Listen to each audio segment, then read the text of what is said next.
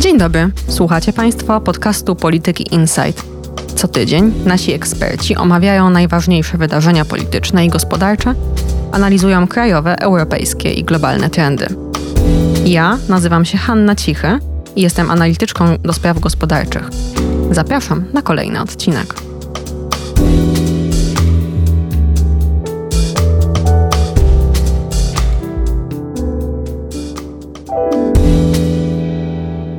Dziś porozmawiam z Adamem Czerniakiem, dyrektorem do spraw badań i głównym ekonomistą polityki Insight, na jeden z naszych ulubionych tematów. Będziemy rozmawiać o inflacji. W środę, już po raz drugi w ostatnim czasie, inflacja zaskoczyła nas, należałoby powiedzieć pozytywnie. Była niższa niż prognozowaliśmy. W czerwcu według wstępnego szacunku wyniosła 4,4% prawdopodobnie nie zobaczymy już 5% inflacji w najbliższym czasie, czego jeszcze niedawno się spodziewaliśmy. Z czego wynika to wyhamowanie inflacji? Czego nie przewidzieliśmy? Tego jeszcze nie wiemy tak naprawdę, bo to, co pojawiło się na stronach Głównego Urzędu Statystycznego, to był tak zwany szybki odczyt, który pokazuje tylko główne składowe inflacji. I tutaj, jeżeli chodzi o ceny żywności, to one rosną, a jeżeli chodzi o ceny paliw, to one rosną i to zgodnie z oczekiwaniami. Ceny energii się ustabilizowały. Natomiast to, co wyhamowało i nieoczekiwanie wyhamowało, to jest inflacja bazowa bazowa. My szacowaliśmy, no zresztą jak większość ekonomistów, że ta inflacja bazowa pozostanie na poziomie 4%, a może nawet nieco wyżej. Natomiast wszystko wskazuje na to, że inflacja bazowa spowolniła do 3,8%. Ale co się za tym kryje? Ciężko na ten moment powiedzieć. Właśnie tym czynnikiem, który jak się spodziewaliśmy będzie podbijał inflację bazową, miało być otwarcie sektora usług w czerwcu, powrót klientów do restauracji, do hoteli. Jeszcze w reżimie sanitarnym, który ogranicza liczbę klientów, którzy mogą być jednocześnie obsługiwani. I spodziewaliśmy się, że to będzie powodowało wzrost cen. Tymczasem bardzo możliwe, że on nie nastąpił. Czy spodziewasz się, że to wyhamowanie inflacji bazowej to jest jednorazowa sytuacja, czy tak będzie w kolejnych miesiącach? Ja spodziewam się, że inflacja bazowa pozostanie na podwyższonym poziomie. Dla mnie poziom podwyższony to jest powyżej 3%. Natomiast faktycznie 4% czy więcej niż 4% może być trudne do utrzymania. Ja wciąż oczekuję tego, że te ceny w gastronomii, w hotelarstwie, w turystyce w ogóle, także w edukacji, ale to pewnie dopiero we wrześniu i w październiku pójdą do góry i one tę inflację bazową będą nam podtrzymywać właśnie na tym podwyższonym poziomie. Moje oczekiwanie jest takie, że pozostanie jeszcze przynajmniej do czwartego kwartału powyżej 3,5%. Tak zresztą chyba też mamy w naszych prognozach w tej chwili założone, nawet po tej korekcie wynikającej z zaskoczenia czerwcowego. Natomiast to jest czynnik, który tę inflację będzie napędzał i też będzie powodował wystąpienie czegoś, co się nazywa powszechnie efektami drugiej rundy. Przynajmniej my tutaj w ekonomii o tym mówimy, czyli sytuacji, w której wzrost cen zachęca pracowników do tego, żeby wnioskowali wyższe płace. Po jakimś czasie te wyższe płace dostają, no ale wtedy przedsiębiorcy są zmuszeni do tego, żeby znowu podnosić ceny i tak się to nakręca. Taka spirala cenowo-płacowa powstaje. No, płace to jest oczywiście ważny element kosztów, ale wszystkie znaki na niebie i ziemi wskazują, że powinny też rosnąć inne rodzaje kosztów dla przedsiębiorstw. Drożeje energia elektryczna dla firm. Mamy cały czas bardzo wysoki poziom cen surowców na rynkach światowych w związku z bardzo wysokim popytem. To jest wykazywane w takich badaniach jak indeks PMI, to widać w indeksie cen producentów, a mimo wszystko chyba jeszcze nie przekłada się tak mocno na ceny dla konsumentów. No wiesz co, mi się wydaje, że już zaczyna to być widoczne, tak? To właśnie te podwyżki popandemiczne, o których mówimy, to mi się wydaje, że przedsiębiorcy właśnie skorzystali z okazji, żeby zrewidować swoje cenniki w momencie, w którym otwierali swoją działalność. To było widać także w usługach fryzjerskich czy kosmetycznych, gdzie po prostu po nawet często krótkim zamknięciu, jak biznes otwierał się na nowo, no to to był taki moment, taka cezura, w której po prostu przedsiębiorcy stwierdzają, ok, to jest ten ten moment, żeby zrewidować cennik i często te cenniki były zrewidowane o 10-15%, nie tylko ze względu na same skutki pandemii, ale właśnie to wszystko, o czym mówisz, czyli rosnące pozapłacowe koszty dla firm. Wspominałeś, że podrożała żywność, mimo iż teoretycznie jest taki sezon, że te ceny żywności powinny spadać. Czy w końcu ceny na polskim rynku nadgoniły za tym, co się dzieje na rynkach światowych, gdzie żywność drożeje już kilka miesięcy z rzędu? To są rekordowe poziomy cen żywności na świecie i to faktycznie już ociera się pewną granicę niebezpieczeństwa dla krajów rozwijających się, czy w ogóle najuboższych, ponieważ takie ceny żywności też wpływają na poszerzenie ubóstwa. Ale to oczywiście inny temat. W Polsce natomiast te ceny światowe nie odgrywają aż takiej roli w tej inflacji z dnia na dzień, powiedzmy, tak? Czyli tego, jak się kształtują ceny żywności w maju, czerwcu czy lipcu, to dużo ważniejsze niż to, co dzieje się na światowym rynku rolnym, jest to, co dzieje się z pogodą. Czy są ulewy, czy świeci słońce, czy występuje jakaś lokalna susza. W tym roku ta pogoda nie jest najlepsza i to jest ten główny czynnik, który podbija nam ceny żywności. Dodatkowo dochodzą jeszcze ceny mięsa, które także idą do góry, ale tutaj z kolei kwestia, o czym ty często wspominasz w swoich analizach, czyli ptasiej grypy, która się panoszy, bo COVID to nie jest jedna pandemia, którą mamy, ptasia grypa też jest bardzo, bardzo rozpowszechniona, ale no, ona nie wpływa na ludzi, tylko wpływa na ceny właśnie żywności, w tym ceny mięsa. Także te ceny rosną i ja spodziewam się, że zobaczymy wpływ tych globalnych podwyżek dopiero na jesieni, czyli w momencie, w którym będą w Polsce zbiory i te zbiory zbóż będą właśnie w okresie, kiedy na świecie ceny będą dalej wysokie, a w konsekwencji także te nasze lokalne ceny pójdą w ślad za tymi globalnymi. Wtedy możemy zobaczyć znowuż kolejne podwyżki cen, tym razem w kategorii na przykład przykład pieczywa.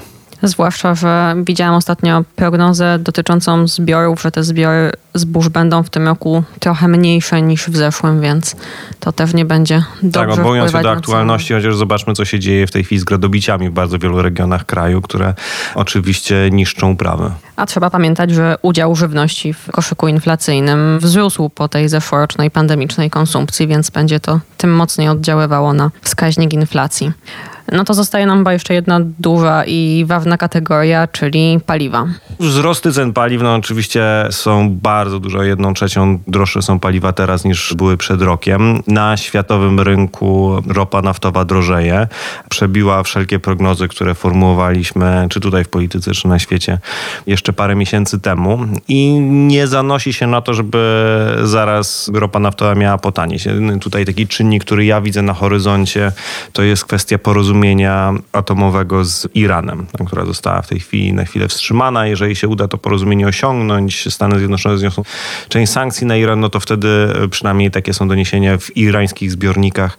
Mamy pełne ropy naftowej, która może zwiększyć podaż, prowadząc do spadku cen. Natomiast nie oszukujmy się, nie będzie jakiś gigantyczny też spadek. Tak? Znaczy my nie zobaczymy tych poziomów, które widzieliśmy przed rokiem, czyli 30-40 dolarów za baryłkę, tylko raczej to będzie spadek cen o jakieś 10 dolarów dolarów z tego obecnego poziomu, tam blisko 75 dolarów za baryłkę ropy Brent. Także jest drogo na świecie, w związku z czym także jest drogo na naszych stacjach benzynowych, a wszystko wskazuje na to, że polityka klimatyczna i też kwestie związane z po prostu no, transformacją tego sektora energetycznego będą wpływać na to, że te paliwa raczej w długim okresie będą drożały niż taniały. Czyli podsumowując, ten czerwcowy spadek inflacji nie nastraja optymistycznie. Inflacja do końca roku prawdopodobnie powyżej 4%.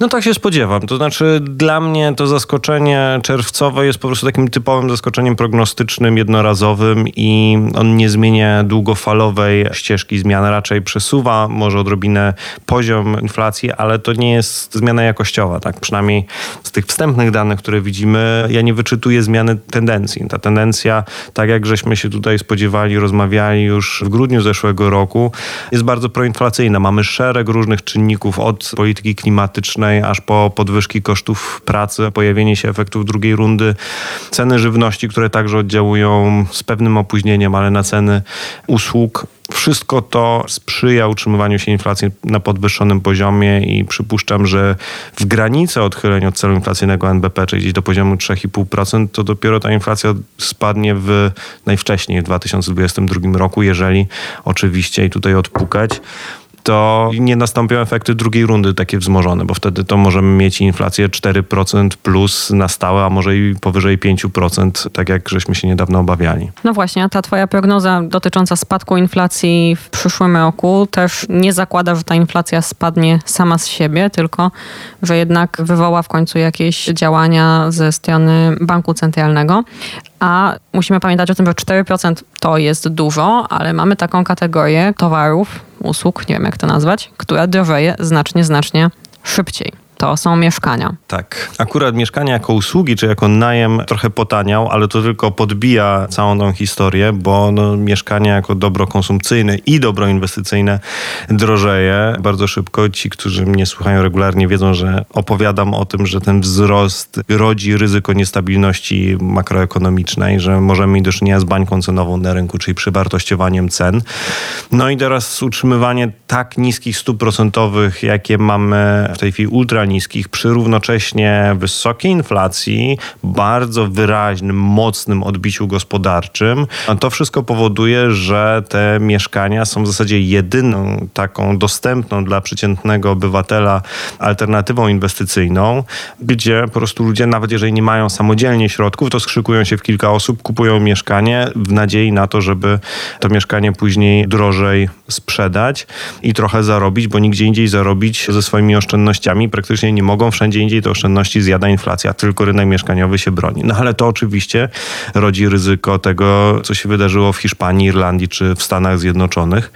Jeszcze jedna rzecz. 1 lipca Narodowy Bank Polski opublikował bardzo obszerny raport tym razem o sytuacji na rynku mieszkaniowym w pierwszym kwartale i tam widać, że w zasadzie 50%, czyli połowa wszystkich kupowanych mieszkań to są mieszkania kupowane w celach inwestycyjnych, z czego ponad 20 punktów procentowych stanowią zakupy w zasadzie o charakterze spekulacyjnym czyli nastawione tylko i wyłącznie na to, żeby zarobić na bardzo szybkim wzroście cen w ujęciu kwartalnym, w niektórych miastach nawet sięgającym 12%, więc to jest coś bardzo niebezpiecznego i pewnie mógłbym o tym mówić długo, ale na tym skończę, że w mojej ocenie podwyżki stóp procentowych są potrzebne. Nie oczywiście jakieś gwałtowne, bo wtedy same mogą wywołać krach na rynku, ale takie stopniowe, zapowiedziane podwyżki stóp procentowych w zasadzie powinniśmy rozpocząć od teraz. Teraz to pierwsza okazja nadarzy się w przyszłym tygodniu i ostatnio prezes Glapiński mówił, że rzeczywiście taka poważniejsza dyskusja o ścieżce stóp nastąpi po kolejnych prognozach inflacyjnych NBP-u. Myślę, że może ten raport, o którym wspomniałeś o cenach mieszkań, to jest jakieś preludium do tego, co w tych prognozach się znajdzie, że one może będą bardziej realistyczne, bo chyba tak to trzeba nazwać, bo te poprzednie jednak były dosyć niskie. Czy spodziewasz się już jakichś pierwszych zapowiedzi zmiany nastawienia Rady Polityki Pieniężnej w przyszłym tygodniu?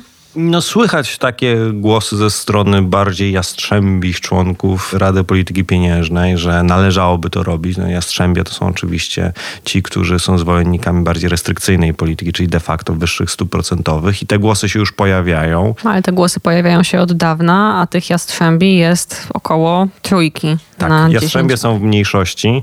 Można nawet powiedzieć wręcz, że stanowią gatunek zagrożony w Radzie Polityki Pieniężnej. Natomiast ich głos jest dość wyraźny, ale wyraźnie jest też dlatego, że właśnie inflacja jest wysoka. To znaczy mają w tej chwili bardzo mocny argument na rzecz tego, żeby przekonywać pozostałych członków Rady Polityki Pieniężnej do tego, żeby poprzeć podwyżkę stóp procentowych.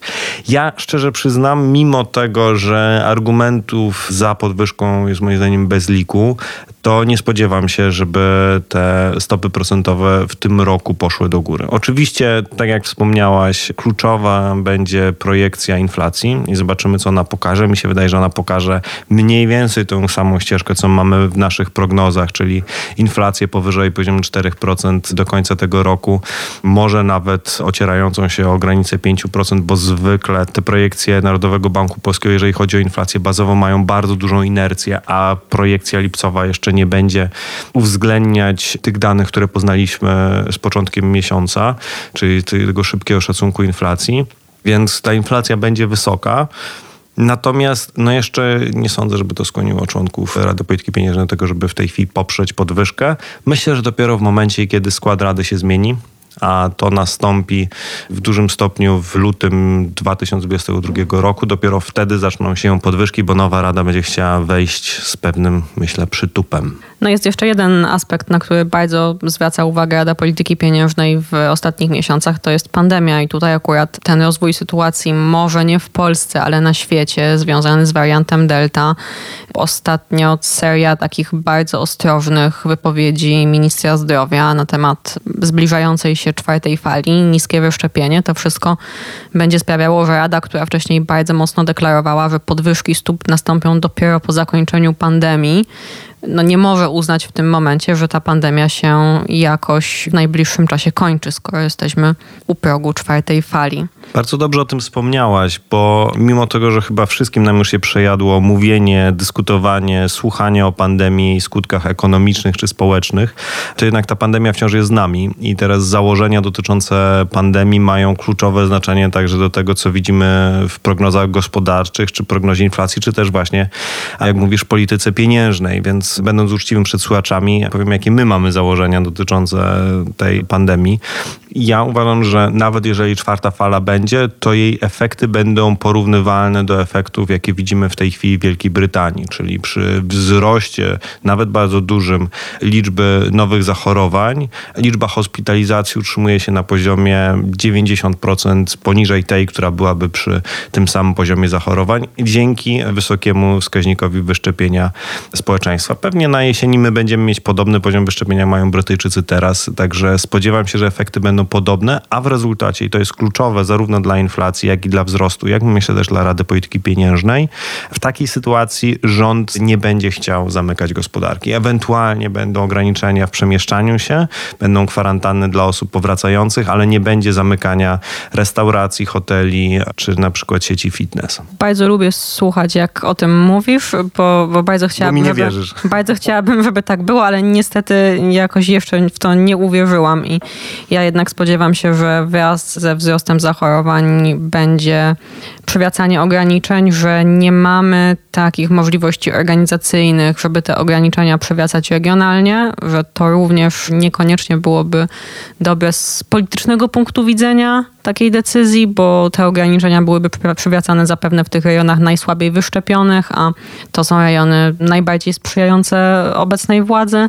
A po trzecie, będzie też jakiś taki aspekt ostrożnościowy, że nawet jeżeli te ograniczenia nie będą przywrócone oficjalnie, ale ten wskaźnik zachorowań wzrośnie, znowu będziemy widzieć kilkaset, kilka tysięcy zachorowań dziennie, to część osób po prostu, nawet tych zaszczepionych, ograniczy swoją aktywność wyjścia, rozrywki, a także wydatki. No i jest jeszcze kwestia szkół i uczelni, które nawet jeżeli będą funkcjonować hybrydowo, no to jednak przekłada się na jednak spory spadek różnego rodzaju wydatków. Jak to mawia mój profesor, i tu się pięknie różnimy i myślę, że to jest korzyścią dla nas, że widzimy różne scenariusze i później je ze sobą zestawiamy i zastanawiamy się też z tego, który jest najbardziej prawdopodobny. Przeskoczmy w takim razie czwartą falę i przenieśmy się do tego pierwszego kwartału 2022 roku, bo skład Rady Polityki Pieniężnej będzie się zmieniał stopniowo. Gdzieś w lutym wygasną kadencje trzech członków powoływanych przez Senat i Senat będzie mógł powołać nowych, ale potem kończą się kadencje członków powoływanych przez prezydenta. No i tutaj już chyba na Jastrzębi nie ma co liczyć, a potrzebujemy co najmniej pięciu tych Jastrzębi, prawda, żeby coś się zmieniło. No w zasadzie sześciu, no bo zakładając, a tu myślę, że możemy takie założenie poczynić, bo nie jest specjalnie to mocne założenie, że prezes Glapiński zostanie na drugą kadencję, to w zasadzie potrzebujemy sześciu jastrzębi, bo w przypadku podziału pięć do pięciu, no to decydujący głos ma prezes, a prezes jest jednak w tej frakcji gołębiej, w tej chwili większości. Także faktycznie potrzebowalibyśmy cały Senat i większość prezydenta Jastrzębi. I oczywiście scenariusz bazowy jest taki, że jednak prezydent zgłosi do Rady Polityki Pieniężnej osoby, które raczej są gołębie, czy raczej wspierają też obecną politykę fiskalną państwa, obniżając koszty obsługi długu, ale Pojawia się też scenariusz alternatywny, że prezydent będzie chciał wykorzystać w tej chwili sytuację, która jest Zjednoczonej Prawicy i też się umocnić i może właśnie bardziej jastrzębi nominaci do Rady Polityki Pieniężnej będą jednym z tych właśnie elementów umocnienia czy, czy takiego uzyskiwania niezależności większej przez prezydenta w ramach obozu władzy. Także scenariusz alternatywny jest. Ja nie powiem, żebym dawał jakieś bardzo duże prawdopodobieństwo, ale warto mieć to na uwadze, że jednak coś takiego może się wydarzyć, a jeżeli się wydarzy, no to wtedy faktycznie te stopy procentowe mogą pójść dość szybko do góry, a to z kolei może mieć daleko idące implikacje także gospodarcze, w tym dla rzeczonego wcześniej rynku mieszkaniowego, który no, bardzo mocno się zatrzyma. I w tej chwili te wszystkie osoby, które inwestują w mieszkania, często też lewarują się kredytem, poszukując jakichś okazji inwestycyjnych, muszą to mieć na uwadze, że te stopy procentowe za powiedzmy dwa lata mogą wynieść nie 0%, nie 0,5%, tylko 2,5% i to plus marża banku, która jest dosyć wysoka. W pandemii nawet osiągnęła, jak wynika z raportu NBP, 3 punkty procentowe. No, w tej chwili nasz scenariusz bazowy zakłada serię umiarkowanych podwyżek, w wyniku której na koniec przyszłego roku lądujemy ze stopą procentową w okolicy 1%. Teraz to jest 1 dziesiąta ale również z inflacją dalej powyżej 3%. Więc tak naprawdę inflacja wciąż jest powyżej celu, realne stopy procentowe wciąż są ujemne. No i może porozmawiajmy trochę o tym, jakie są tego implikacje no, na różnych poziomach i takim makro, ale też takim mikro, jak dosyć długi okres wysokiej inflacji wpływa na sytuację większości obywateli. Skutki inflacji są i krótkookresowe, i długookresowe. Inflacja ma wpływ na bardzo wiele aspektów naszego życia, więc omówienie tego wymagałoby całej osobnej audycji w zasadzie, którą na pewno byśmy wszystkich słuchaczy zanudzili, więc nie będę w to wchodził. Natomiast no, kluczowy efekt inflacji jest taki, że inflacja jest szkodliwa dla najuboższych obywateli, czy osób zarabiających najmniej, ponieważ oni są najbardziej dotykani przez inflację, zwłaszcza inflację w kategorii energia, w kategorii kategorii paliwa, w kategorii żywność i ta inflacja właśnie w tych kategoriach, które teraz jednak dosyć szybko rosną, jest bardzo dotkliwa społecznie i generuje spore koszty, co widzieliśmy także we wskaźnikach ubóstwa, które niedawno zostały opublikowane. Mówiłeś o zarabiających najmniej, a to nie chodzi tylko o zarabiających najmniej, ale również o tych, których dochody nie rosną proporcjonalnie do wzrostu kosztów życia. Nawet osoby, które otrzymują płacę minimalną, mogą liczyć na to, czy emeryci, na coroczną waloryzację i na to, że te ich dochody będą rosły porównywalnie do średniej inflacji, nawet jeżeli to nie jest porównywalnie do tych kosztów życia, które oni mają, ale mamy grono takich osób, których dochody nie wzrosną w przyszłym roku. No nie wzrosną dochody pracowników sektora budżetowego. Prawdopodobnie takie na razie są założenia. Cały czas od paru lat rośnie zagrożenie ubóstwem w tych grupach, które żyją z zasiłków społecznych, bo one nie są waloryzowane albo są waloryzowane zbyt rzadko. 500 plus nie jest już też tym, co było, mimo iż wydajemy na nie coraz więcej pieniędzy. Jako budżet państwa to ono już nie wyciąga tak z ubóstwa, jak wyciągało w pierwszych dwóch latach obowiązywania tego programu. Również w zeszłym roku ubóstwo wśród rodzin wielodzietnych, wśród samodzielnych rodziców wychowujących dzieci wzrosło bardzo znacząco. Tak, no ja tylko dopowiem jedną rzecz do tego, co mówisz, że średni wzrost wynagrodzeń w tym roku pewnie wyniesie jakoś 7%, e, tak wynika z naszych prognoz. Natomiast pamiętajmy, że to jest średnia i średnia może być myląca, więc na to chciałbym bardzo zwrócić uwagę wszystkim obserwatorom wskaźników ekonomicznych, że są branże, te, które w tej chwili wypunktowałeś, czy są w ogóle sektory gospodarki, gdzie te wynagrodzenia rosną wolniej od inflacji. To jest coś, na co powinniśmy zwracać uwagę, bo średnia pod tym względem jest myląca. W niektórych branżach mamy wzrost nawet ponad 10%, jeżeli chodzi o wynagrodzenia, zwłaszcza na niektórych stanowiskach, gdzie odczuwalny jest efekt niedoboru pracowników. Więc warto to mieć na uwadze, że okej, okay, jasne, wzrost wynagrodzeń jest wyższy od inflacji, ale niestety nie wszyscy korzystają porówno z tego wzrostu wynagrodzeń. A kto korzysta na wysokiej inflacji? Hmm. To jest pytanie z tezą. Wiem. No oczywiście Skarb Państwa. Budżet korzysta na inflacji. Inflacja jest de facto, mówi się w finansach publicznych, ukrytym podatkiem bo im wyższa inflacja, czy im wyższe ceny towarów, im wyższe nominalne nasze dochody, no tym wyższa jest podstawa opodatkowania i to zarówno dla podatków pośrednich jak VAT, jak i podatków dochodowych, czyli zarówno CIT, jak i PIT, bo razem z inflacją rosną przecież także i dochody firm w ujęciu nominalnym, jak mówiliśmy przed sekundą, wynagrodzenia, ale w ujęciu realnym te wynagrodzenia rosną dużo wolniej, natomiast nominalnie no, ten wzrost jest bardzo szybki, co pozwala na zwiększenie dochodów podatkowych państwa.